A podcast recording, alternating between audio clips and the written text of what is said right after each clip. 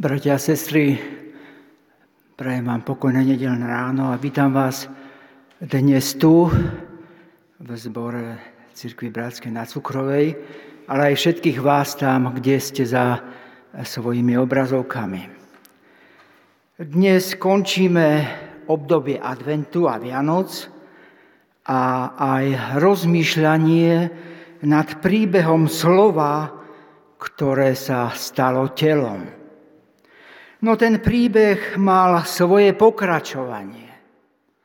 Tu sa dotýkame zázraku, keď najprv to slovo, život Ježiša Krista sa vtelil do života prvých Ježišových učeníkov.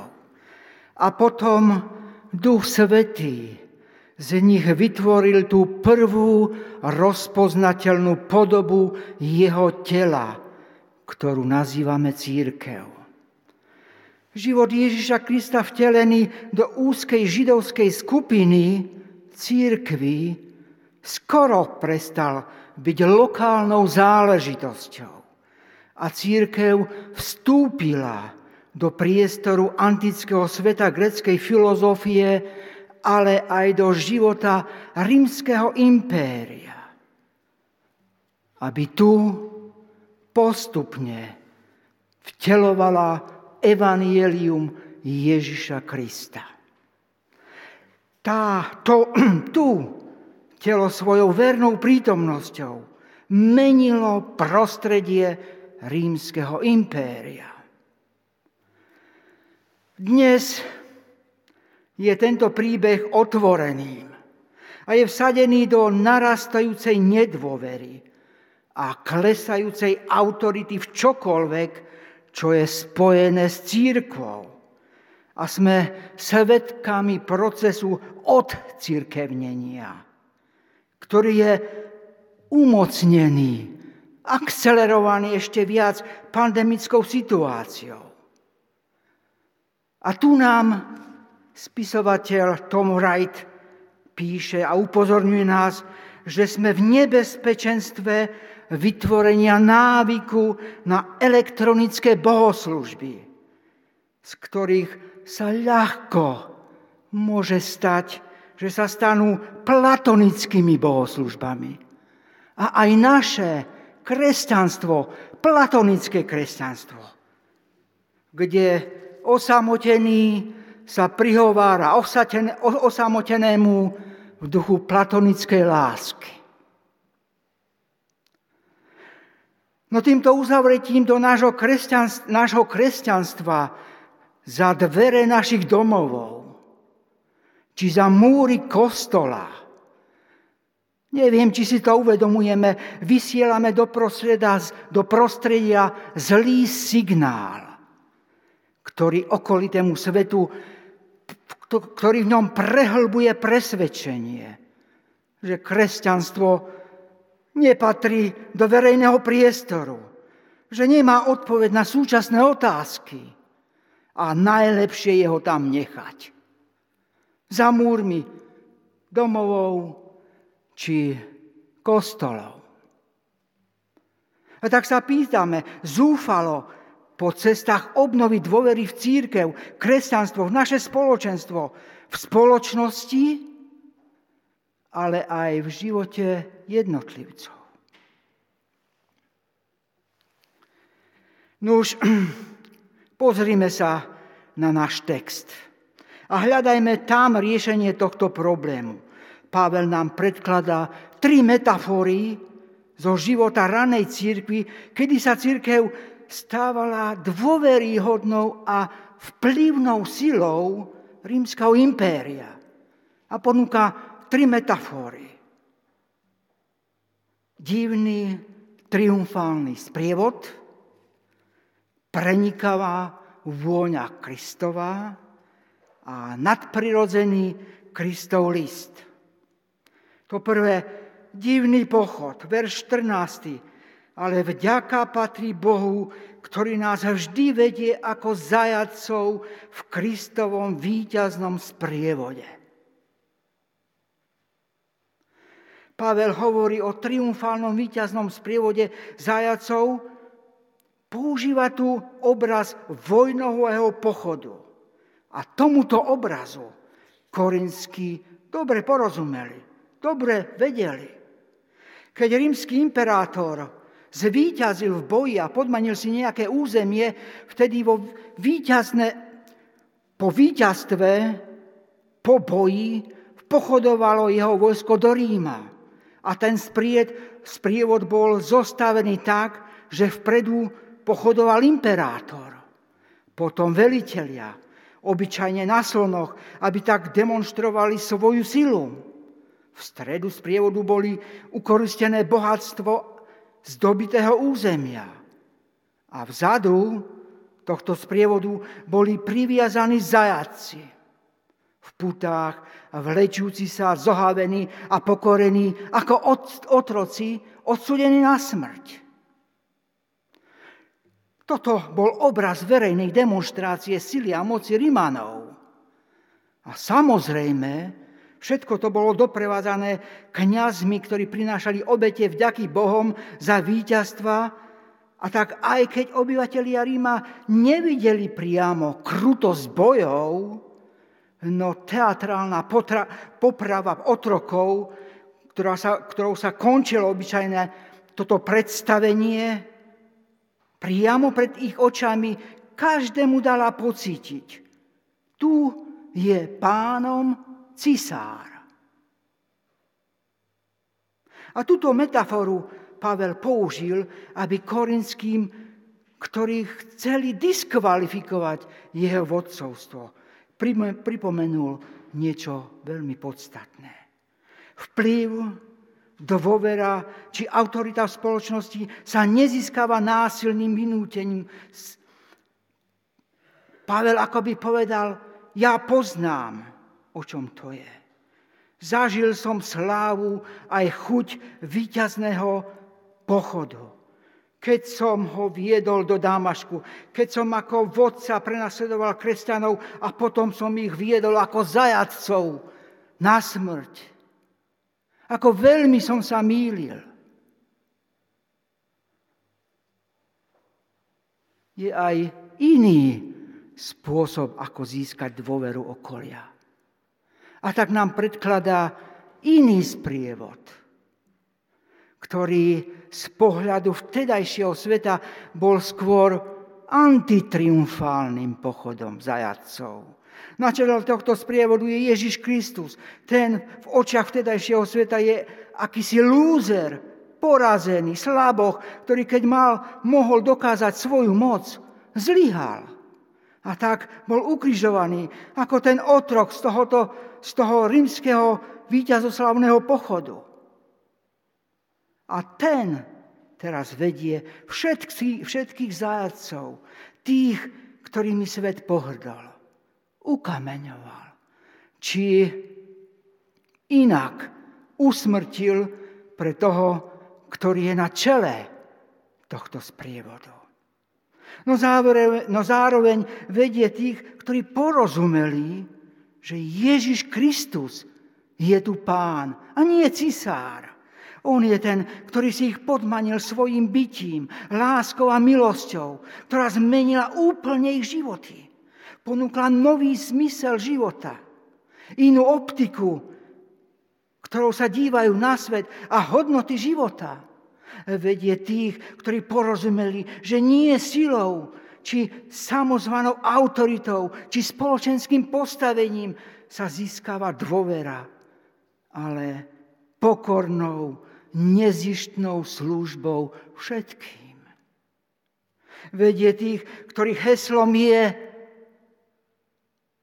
my to urobíme ináč. Toto je ten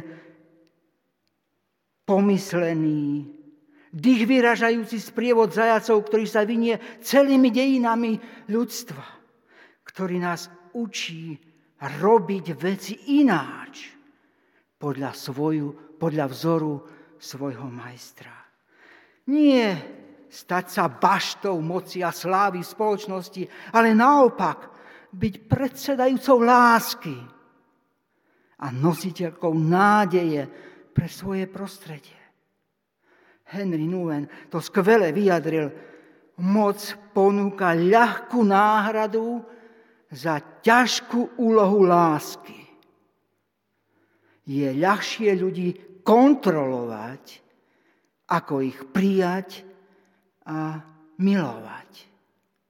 Áno, dnes církev, telo Kristovo, my už svojou prítomnosťou predstavujeme istý zástup, sprievod, ktorý niečo hovorí.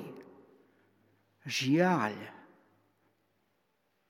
Dnes viac vidíme iné triumfálne pochody kresťanov. Nedávne sme boli svetkami a videli ťaženie na Washingtonský kapitál. Kresťanov. Spoločnosti kolapsujúcej úrovne vplyvu a dôvery v církev ľudia tužia vidieť niečo iné, diametrálne iné. A kto iný, bratia a sestry, ak nie my? Telo Kristovo, zosobnené evanílium, im toto ponúkneme. Preto Pavel ďalej rozvíja túto myšlienku z prievodu 15. a 17. verš. A hovorí, že ten viditeľný sprievod vydáva do prostredia istú vôňu. A tá je rozpoznateľne iná od vôni sveta. Je to vôňa Kristovho života, vteleného života do životov kresťanov a cez nich do celej spoločnosti. Vy ste vôňou Krista, im pripomína tá metafora vône ako jedného z piatich zmyslov, ktorými vnímame svet okolo seba, nám niečo veľmi silné prezrádza. Vnímanie vôni nám hovorí niečo o našej pamäti. Vôňa niečo nás vracia niekam a pripomína nám a upozorňuje nás na niečo krásne, čo sme zažili. Tá vôňa je spojená s našou pamäťou. Vôňa domova, čerstvo upečeného koláča, majstrovsky pripraveného rezňa či pokosenej trávy. Tá vôňa nás katapultuje do istého časopriestoru, kde sme sa cítili bezpečne a spokojne. Vôňa je ale tiež spojená s príťažlivosťou a emóciami, ako pútač našej pozornosti, lebo vysiela látky, ktoré sa viažú na naše zmyslové receptory, čoho výsledkom je tá príťažlivosť a vnímanie vône. Keď rozmýšľame o vôni ako pamäti a o vôni ako pútača našich zmyslov, tak rozumieme viac Pavlovým slovám. Vôňa Krista bola pre neho vtelenie Kristovo života a osobná skúsenosť s ním do každodenného jeho života. Táto vôňa prvých kresťanských komunít bola tým slovom, ktoré aj keď mlčalo, hovorilo skutkami lásky. Kričalo, aj keď bolo ticho. Jednotuvo, lebo boli aktívne prítomní v spoločnosti, v ktorej žili. Bez veľkých slov a prehlásení. A Pavel Korinský má všetkým nám, aby nám, chce nám niečo povedať. Práve toto. Telo Kristovo v prostredí, kde žije, má byť a splňať práve túto úlohu vône sprítomňovať život Ježiša Krista okoliu a zároveň v ňom vyvolať túžbu po tomto živote, ktorý je kde si hlboko vrytý v ich pamäti, v tej túžbe po kráse, dokonalosti a láske. Prakticky sa to v živote prvých kresťanov a prvých kresťanských komunít prejavilo tým, že napriek tomu, že kontext rímskej ríše nebol naklonený k šíreniu evanielia. ktoré zahrňovalo aj tvrdú prácu, či už vytváranie multietnických komunít, či boj za spravodlivosť, či obranu ľudskej dôstojnosti a tak ďalej. Oni sa toho nevzdali. Oni to robili a tento ich revolučný boj a postoj k životu bol vôňou Kristovou pre celé toto prostredie. To bola tá vôňa, ktorá rozvoniala celé impérium a svojou príťažlivosťou si ho podmanila.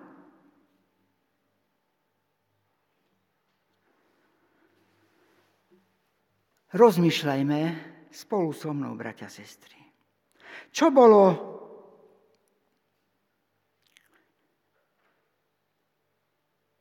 a čo je pre nás tá vôňa Kristova.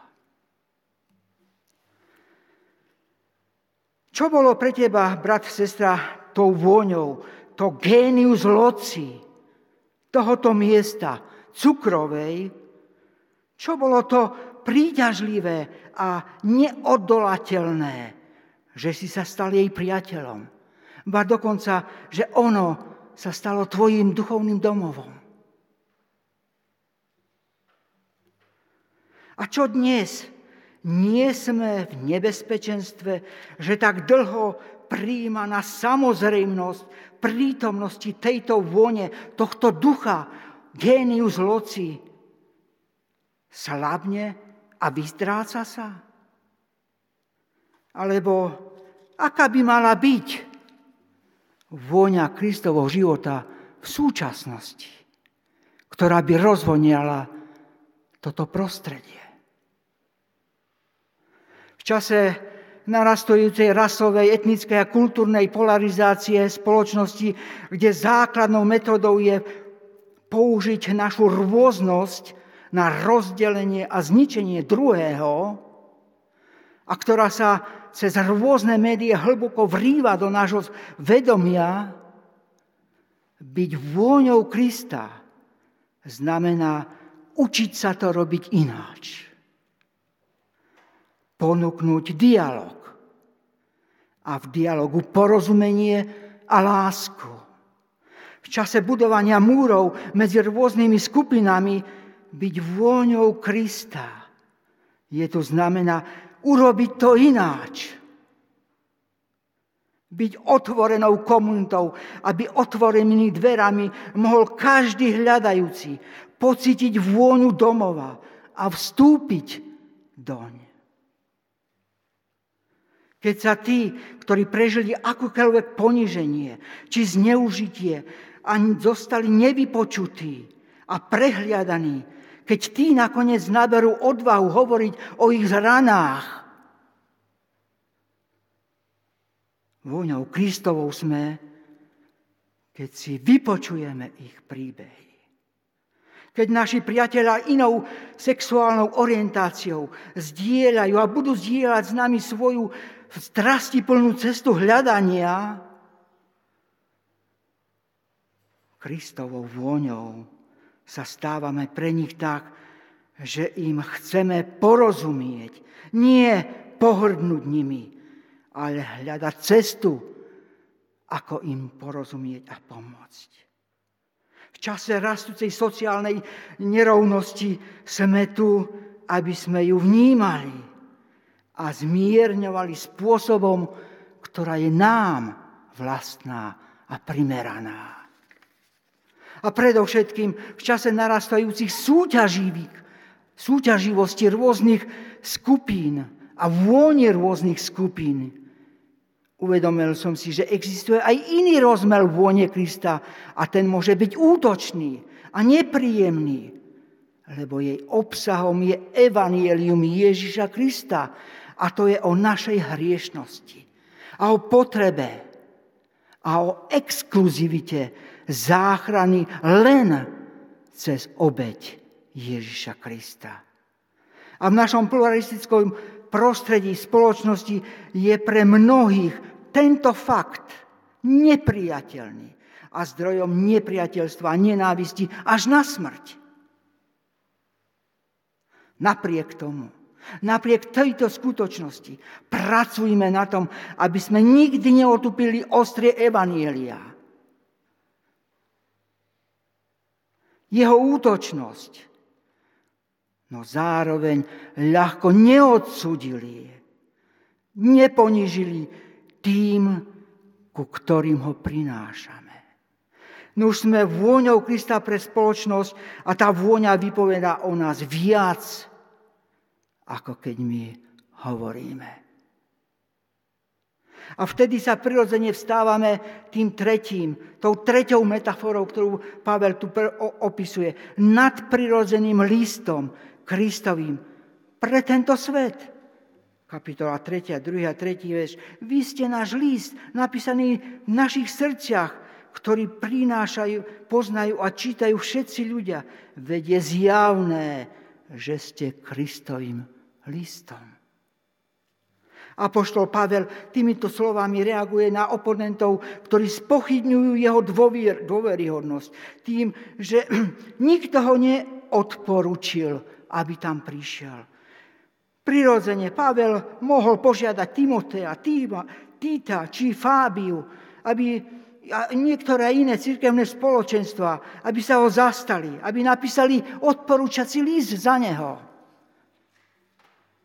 Nakoniec mohol argumentovať aj svojim životným príbehom. Pavel nič také nerobí, lebo uvedomuje si, že atramentom napísaný list na kus papírusu, niekým o niekom, akú že to už má hodnotu pred Bohom. A tu dokonca náraža na skutočnosť, že ani Bohom napísané prikázanie a vyrité na kamenné dosky nemali moc zmeniť konanie človeka. Naopak, najsilnejším argumentom Pavlovej obhajovi píše, ste vy, samotný Korinský. Ak sa budem nejako brániť a obhajovať, tak nie sebou, ale vámi, tým, čo Evangelium Ježiša Krista vypôsobilo vo vás, vo vašich životoch.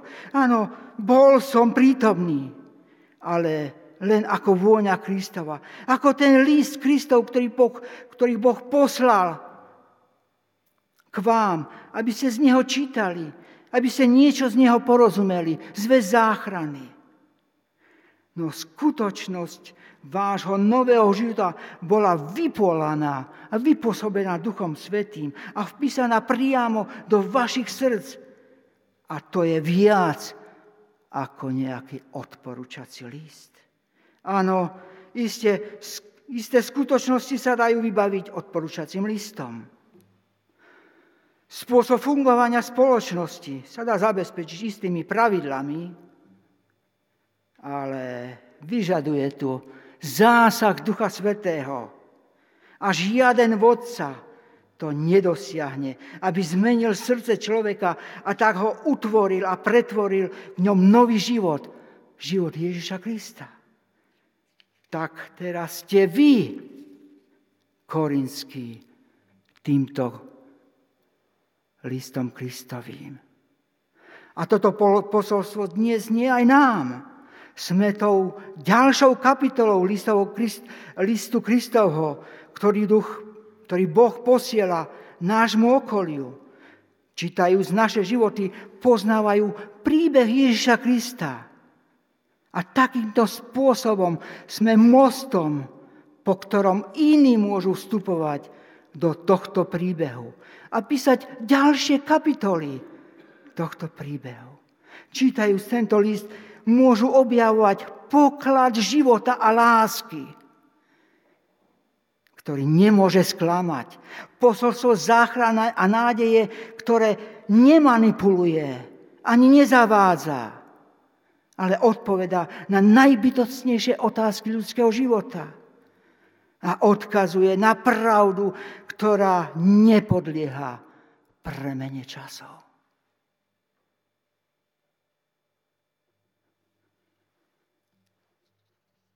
Čase hľadania ciest, ako nadobudnúť ako kresťanská komunita dôveru spoločnosti, Tu je dobrá rada od Apoštola Pavla.